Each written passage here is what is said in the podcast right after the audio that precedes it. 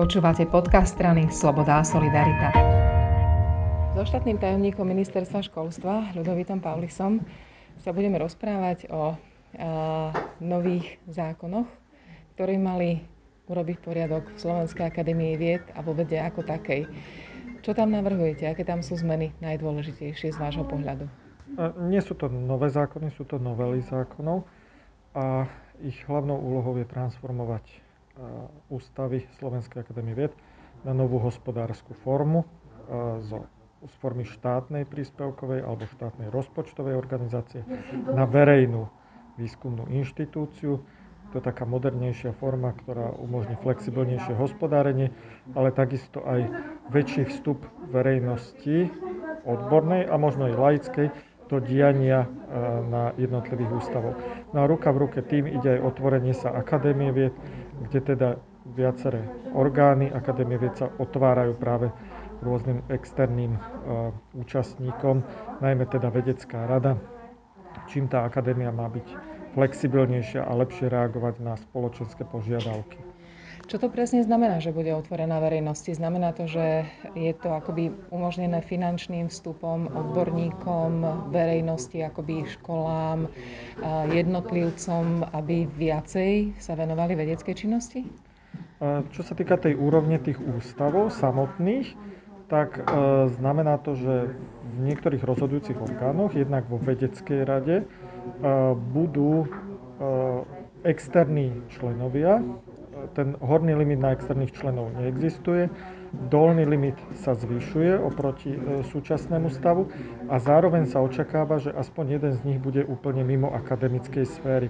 Čiže ide o to, aby ten ústav si vytvoril nejaké vzťahy e, s nejakým odberateľom potenciálnym výskumu.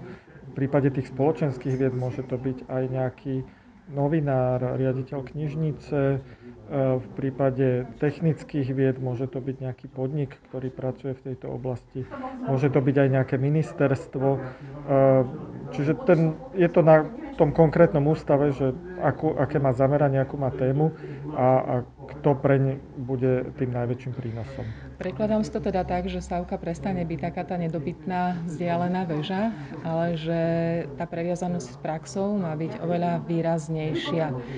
A ja som si myslela, že to tak možno už aj beží. A prečo sa s tým začína teraz až? No, uh ja teda doplním dve veci. Tá prvá je, vec je, že aj na tej úrovni SAU sa to podobne otvorí. Tam zase do vedeckej rady, ktorá bude mať posilnené kompetencie, bude takmer polovicu členov nominovať Rada vlády pre vedu, techniku a inováciu, čo je participatívny orgán, kde sú zástupcovia ministerstiev, ale aj priemyslu, vysokých škôl a samotnej SAV. Takže takýto nejaký široký participatívny orgán bude nominovať ľudí do vedeckej rady takže naozaj bude otvorenejšia a prepojenejšia. A nezačína sa s tým teraz. Aj v rámci tých zákonných limitov niektoré ústavy s tým začali už teraz, teraz sa im to ako otvorí a aj tí ostatní sa k tomu trošku prinútia, aby nasledovali ten príklad. A e, tento zákon, ten transformačný, ktorý e, zavádza túto novú verejnú formu, ten bol prijatý ešte v roku 2018 avšak obsahoval rôzne zádrhle, ktoré pri nedostatku politickej vôle viedli k tomu, že tá transformácia sa neuskutočnila a že sa nevyužila e, táto forma tak, ako, ako sa využiť mohla. Viem si predstaviť, že zo strany verejnosti je záujem o túto aktivitu. Verejnosti, tým myslím tú odbornú verejnosť. Čo na to vedci, keď im zrazu sa, tá, keď sa takto otvoria k svetu?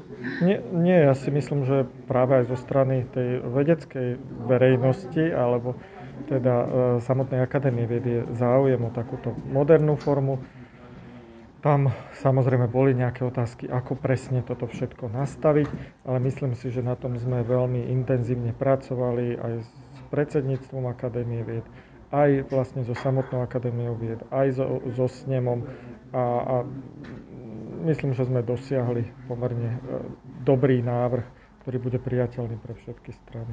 Super, ďakujem veľmi pekne. Ja ďakujem, dovidenia.